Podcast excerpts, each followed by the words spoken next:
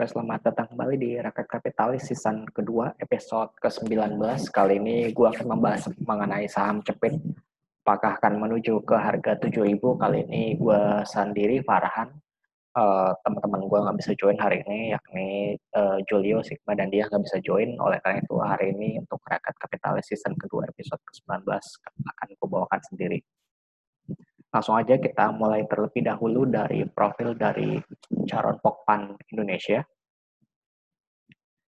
Charon Pokpan ini sebenarnya merupakan perusahaan yang udah lama berdirinya, yakni sejak tahun 1972, di mana namanya awal nama awalnya adalah PT Charon Pokpan Indonesia Animal Feed uh, Co Limited. CPT ini listing di Bursa Efek Indonesia atau namanya dulu Bursa Efek Jakarta sejak tahun 1991 udah sekitar hampir 30 tahun yang lalu, udah lama perusahaan listing. CPD ini merupakan produsen terbesar untuk makan ternak, ayam pedaging atau broilers, ayam potong ya. Uh, they all chicks, anak ayam, dan ayam olahan. Ayam olahan tuh kayak makan makanan uh, frozen food, cuman yang terbuat dari ayam. Cepin ini juga merupakan pemimpin pasar untuk setiap segmen di tiap bisnisnya. Kalau kalian pernah lihat lambang ini, kalian pasti pernah um, at least kalian pernah makan uh, sekali seumur hidup produknya mereka lah. Nanti akan gue jelasin produknya mereka tuh apa aja. Nah untuk uh, pemegang saham dari Cepin ini adalah uh, PT Carong Pokpan Indonesia Group, yakni 55,53 persen. Yakni yang selanjutnya adalah Vinay Rapong Hai Roj. Nah sebenarnya Carong Pokpan ini adalah perusahaan dari Thailand. Induknya Cepin ini ada di Thailand dan uh, Charon Pokpan Indonesia ini merupakan salah satu subsidiarinya dari uh, Charon Pokpan Group yang ada di Thailand. Jadi pemimpin uh, produsen pakan ternak ayam pedaging uh, All Chicks dan ayam olahan di Indonesia itu sebenarnya adalah berasal dari Thailand dan jumlah saham yang beredar yang di, dimiliki oleh publik atau masyarakat itu jumlahnya 44,47 persen. Jadi ya hampir inilah lumayan banyak jumlah saham yang beredar di publik. Dan untuk uh, share ultimate shareholder-nya 55,53 persen. Setelah kita bahas mengenai profil dari Cepin, selanjutnya kita akan membahas mengenai bisnis dari Caro Pokpan Indonesia itu sendiri. Yang pertama dia adalah dia punya poultry feed yang kedua adalah poultry farming, yang ketiga food and beverages, yang terakhir adalah others.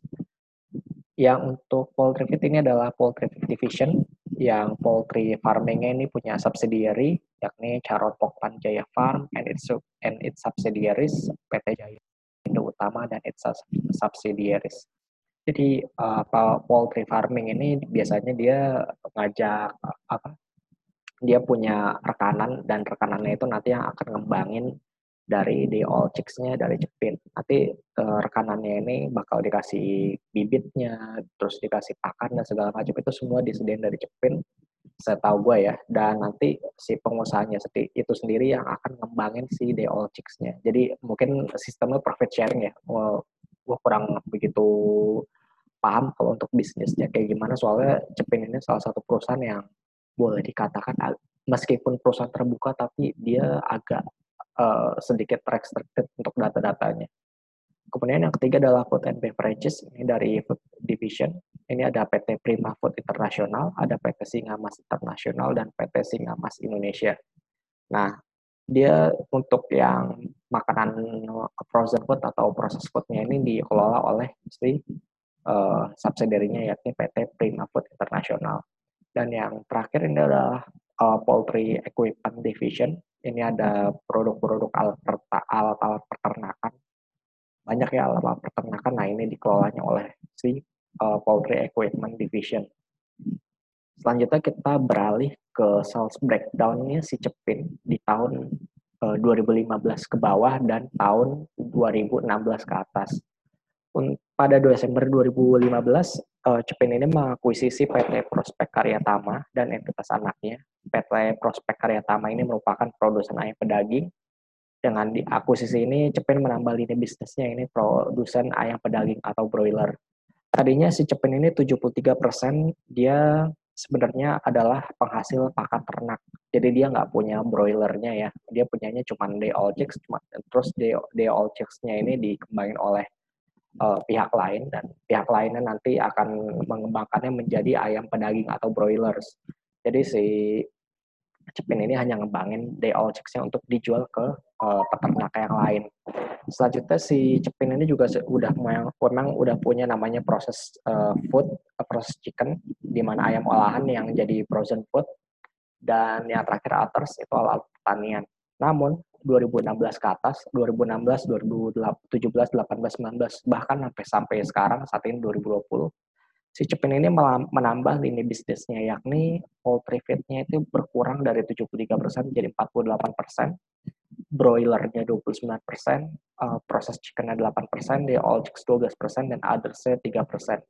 Sini broilers lumayan cukup uh, mendominasi setelah poultry feed. Ini sebenarnya strategi Cepin juga agar dia nggak terlalu berpengaruh signifikan apabila terjadi harga yang fluktuatif dari bahan bakunya si uh, pakan ternak atau feed. Bahan baku atau feednya dari pakan ternak ini sebenarnya jagung sama uh, soybean. Soybean tuh soybean meal, kedelai, mungkin kedelai, uh, stawe itu ya. Jadi nah untuk jagung ini sebenarnya sudah bisa diproduksi oleh Indonesia. Jadi kan sebelumnya uh, jagung ini impor dari Brazil, dari Amerika Serikat. Nah selama ini. Jadi setelah beberapa tahun ke belakang mulai ada kebijakan restricted untuk impor. Jadi jagung itu disediakan dari dalam negeri dan Jepin sendiri membelinya dari dalam negeri.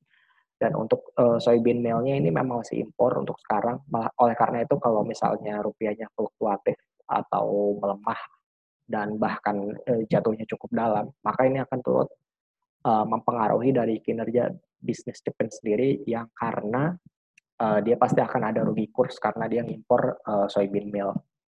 Untungnya sekarang jagung sudah bisa diproduksi dari dalam negeri. Namun kalau pasokan jagungnya itu nggak mencukupi untuk kebutuhannya dia, si cepir pasti kemungkinan besar akan impor lagi dari negara lain.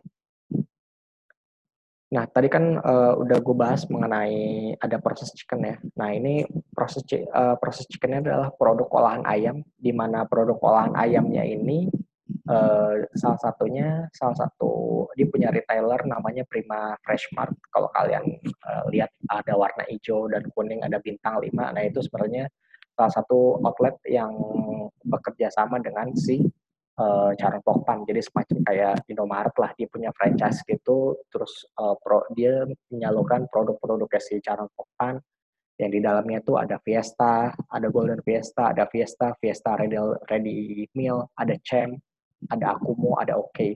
Mungkin yang kita agak familiar mungkin Cem, Fiesta Ready Meal, Fiesta sama Golden Fiesta itu emang udah familiar lah. Cuman yang gue baru tahu ini sebenarnya dia ada Akumo dan Oke. Okay. Ini gue kurang familiar sama dua produk ini karena mungkin uh, gue nggak terlalu merhatiin ya.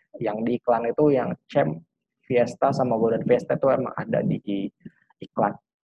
Selanjutnya ini juga ada broilernya juga, dia jualan telur juga, dia jualan makanan uh, siap saji itu yang tinggal dipanasin terus uh, bisa jadi makanan yang langsung dimakan.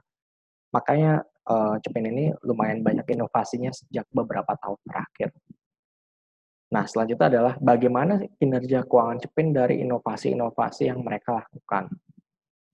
Kalau kita lihat di sini untuk uh, penjualan sales feed, yakni uh, penjualan dari pakan ternak, memang kalau kita lihat dari tahun ke tahun uh, pertumbuhannya lumayan bagus, yakni kecuali tahun 2015, di mana waktu itu dolar juga lumayan uh, melemah cukup signifikan oleh karena itu mempengaruhi dari kinerja dari Cepin. Kemudian tahun-tahun selanjutnya mampu uh, recovery dan berhasil uh, bertumbuh lumayan cukup uh, bagus ya, meskipun nggak se-double digit beberapa tahun yang lalu, at least masih bisa tumbuh single digit dan masih pertumbuhannya masih cukup bagus. Nah, kalau kita lihat sales day all chicks-nya ini agak fluktuatif, bukan agak fluktuatif ya, sangat fluktuatif dari tahun ke tahun karena memang harga apa day old chicks atau anak ayam itu memang setiap tahunnya uh, selalu fluktuatif dan berubah-ubah karena tergantung dari kebutuhan di pasar apakah kebutuhan di pasar itu dapat terpenuhi atau enggak. Makanya si uh, day old chicks ini harganya juga uh, fluktuatif dari tahun ke tahun kadang naik kadang turun dan nggak begitu stabil. Beda halnya dengan kalau kita lihat di proses chicken, yakni makanan olahan dari ayam yang ini di mana makan olahan ayam ini pertumbuhannya dari tahun 2011 sampai 2015 uh, sangat baik ya. Kan 20 persen, 21, 23. Kemudian growth-nya agak turun di 2015 yakni 9 persen, tapi at least di tahun-tahun berikutnya masih bisa tumbuh double digit lagi dan terakhir tuh di 2019 12,7 persen. Dan yang terakhir bisnis yang baru muncul di tahun 2016 setelah diakuisisi PT Prospek Karya Tama Nah, itu mulai muncul di 2016, di mana hasilnya uh, tadinya hanya penjualannya uh, eh, 6 triliun, kemudian naik ke 14 triliunan, terus bertumbuh sampai sekarang masih di angka pertumbuhannya 9,5 persen. Kalau ini trennya terus berlanjut, penjualan broiler ini uh, kemungkinan besar juga akan menopang dari bisnis uh, Chipin untuk ke depannya. Tentu saja kalau apa saat ini ada PSBB, ada pembatasan sosial berskala besar, tentu produk sales uh, proses chicken ini akan dicari oleh orang-orang. Dan terutama ini ya, Fiesta pasti ini akan dicari oleh orang-orang yang menginginkan masakan yang cepat saji dan untuk uh, dia uh, apa? Untuk dia sahur atau berbuka puasa ini bisa digunakan juga sebenarnya. Dan bagaimana dengan penjualan uh, total dan laba bersih dari Cepin? Kalau kita lihat penjualan Cepin masih cukup bagus ya, masih double digit kecuali di tahun 2015 itu single digit, kemudian naik double digit lagi. Ini 2016 setelah diakuisisi Prima Karya Tama, kemudian kembali naik lagi. Kemudian di 2018-2019 uh, agak menurun karena memang sudah pertumbuhannya untuk day old chicks memang agak terbatas. Kemudian untuk net profitnya sendiri dari tahun ke tahun masih cukup bagus, di mana yang terakhir kali labanya turun itu di tahun 2014 dan tahun 2019 kemarin. Di tahun 2014 itu minus 31 persen dan di 2019 minus 20 persen. Dan di 2018 unbelievable profitnya naik 82,3 persen. Itu juga yang nyebabin harga sahamnya naik cukup signifikan di tahun 2018. Nah, bagaimana dengan valuasi Cepinnya? Apakah saat ini masih bisa dikatakan layak beli atau tidak? Kalau kita lihat dari historical PBV dari Cepin sendiri, ini di tahun 2010, 2010 PBV-nya 6,74, 5,7, 7,34, yang paling tinggi memang di tahun 2012 ya, 7,34. Selebihnya itu di kisaran 553, 5,63 dan di 2016 sampai 2017 karena memang 2015 sorry sampai 2017 memang karena harganya tidak begitu naik signifikan maka PBV-nya ada di kisaran 3.39 kali dan 0.58 kali. Kemudian di 2018 karena harganya naik signifikan sampai 6,11 kali, kemudian 2018 2019 mulai turun 5,06 dan di kuartal pertama tahun 2020 3,75. Bila kita rata-rata dari tahun 2010 sampai kuartal pertama tahun 2020, maka rata-rata PBV dari Jepin ini adalah 5,09 kali. Dan kalau kita lihat dari book value per shares, ini pertumbuhannya memang terus turun, tapi at least tiap tahunnya book value per shares dari Jepin itu tetap terus naik, bertumbuh ya dari tahun ke tahun meskipun tumbuhnya uh, nggak begitu signifikan. Kalau kita lihat dari tahun 2019 hanya 8,7 persen, beda dengan tahun-tahun sebelumnya ma masih mampu tumbuh double digit. Dan kalau misalnya gue pakai pertumbuhan konservatif yakni uh, eh, 5 persen pertumbuhan book value per share-nya, maka dapat angka di 1349,3